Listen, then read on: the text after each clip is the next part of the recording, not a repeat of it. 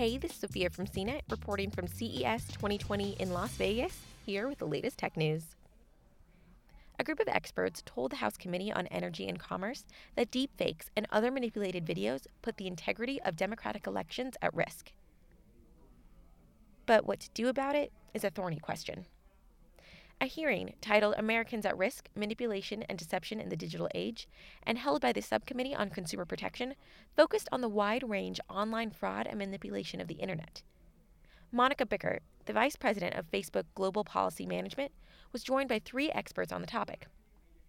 Joan Donovan, a research director at the Harvard Kennedy School, Tristan Harris, Executive Director at the Center for Humane Technology, and Justin Hurwitz, an Associate Professor at the University of Nebraska College of Law.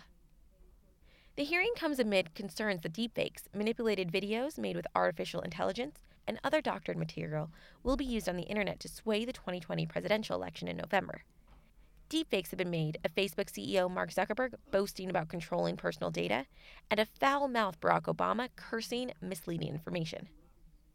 Last year, a video of Nancy Pelosi was altered to make the Democratic House Speaker appear to be drunk during an interview.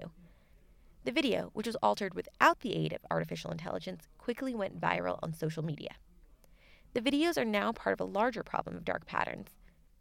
That term is used to describe how platforms can nudge users to watch more videos, read more content, or even purchase specific items with fine-tuned algorithms that anticipate users' interest. While traditional marketing has long used techniques of subtle persuasion to get consumers to buy things, the internet surrounds us with these patterns in a powerful and inescapable way.